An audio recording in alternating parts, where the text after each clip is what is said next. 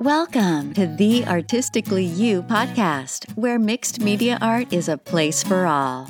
Here, we are going to talk about art as a mindful practice, connect with our creativity, and embrace curiosity. This is your host, mixed media artist, Jana Oliveira.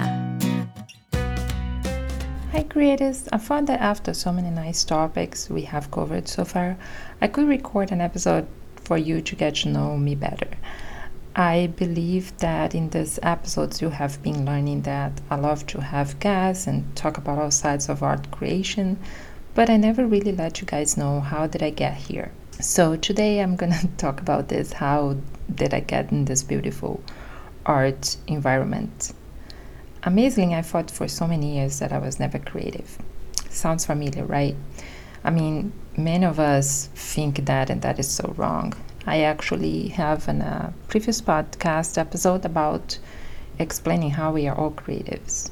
But way before I even had my son, back when I lived in Oklahoma, a friend of mine from Florida sent me a little uh, piece of paper because I have just left Florida to move to Oklahoma. And I had many friends there, and so she wanted me to have something to record. So she sent this piece of paper with photos and wrote things and had stickers.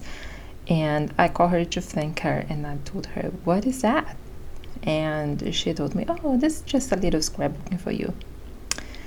And I got, you know, so curious about because I never heard about that. And I got fascinated when I started to go to Google and I went in the dark hole of all things scrapbooking related and card making. And I thought that it looks all much fun, but I was a little, um, you know, thought that would be too hard. So I wanted to start to play with this stuff, and I thought the card making would be an easy way to get started to learn and so I started doing cards and learning about card making and the card community. The card making community was amazing at the time.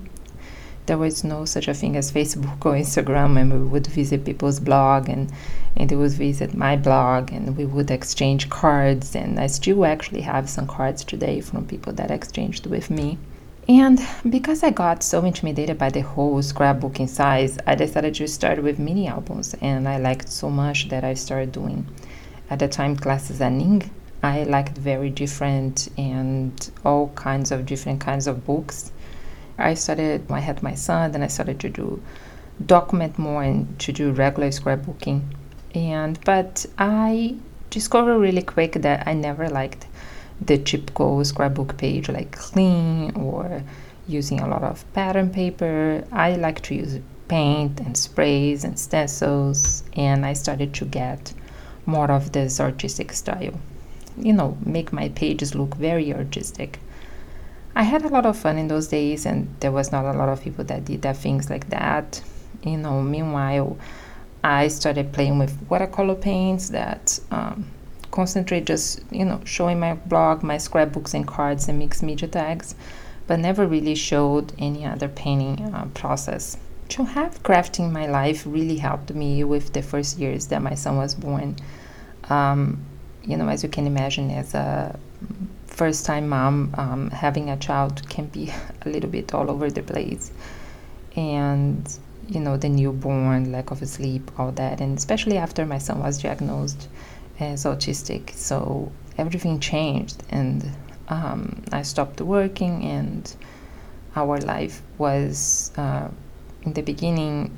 He had many shoes, He had to do many therapies, and it was really uh, a tough time. And, and scrapbooking and crafting really helped me to keep my sanity.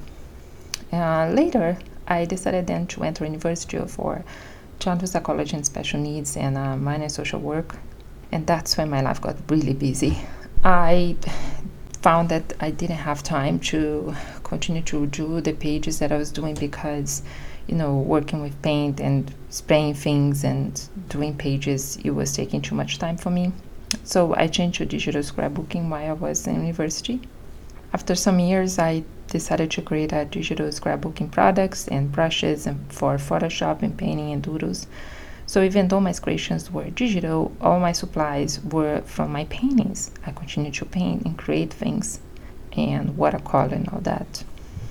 So returning to workforce for me, it was not easy. Um, I had certifications done, worked really hard uh, to get them, all kinds of certifications, not just my behavior technician certification, but you know CPR and all this kind of things. And worked in a school for in a high school for autistic kids, and did some therapy in clients' um, homes.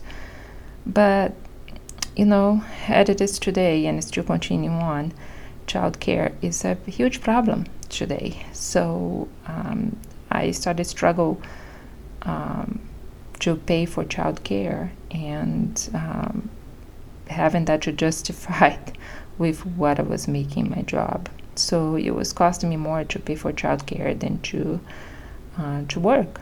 So it's sad, but it's the reality. So I had the decision to stop working when COVID came, and because it made no sense for me during COVID to, you know, put our health in danger while I was not making even money. Meanwhile, while while that was happening, I was painting with my paints and decided to say yes to, you know, everything that color and photos and shedding that, uh, the paints, the happiness that they were bringing me.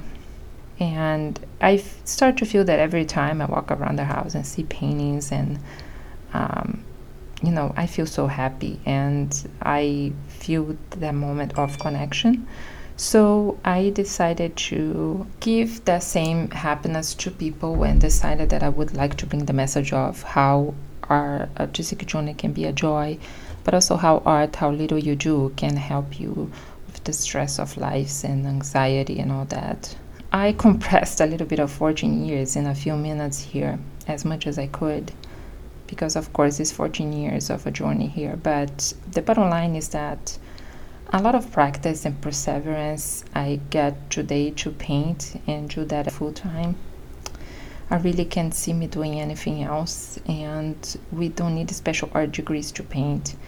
We have to keep educating ourselves so that we can do better and better artwork. But I believe that if you concentrate yourself and use that as a matter of practice, it's gonna work. And the bottom line is, art was bringing me joy and keeping me sane in the midst of anxiety and depression. I would like to help other people with that as well. I'd love to hear your story. Do you had struggles also with childcare? And do you think that as women have sometimes to let some things go and make some things happen? And let me know if you had something similar that happened to you. I would love to hear your story. You can DM me on Instagram and or you can leave a message on the blog for the podcast. So I'd love to hear that from you. Or you can also send me a mail at hello at number two wordsart.com.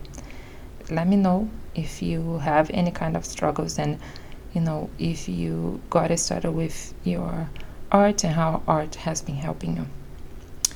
I also would like if you could leave a comment on the Apple Podcasts if you have been enjoying the podcast that really help us to keep uh, the episode active in Apple Podcasts. So I really appreciate that. So to the next episode and keep being creative.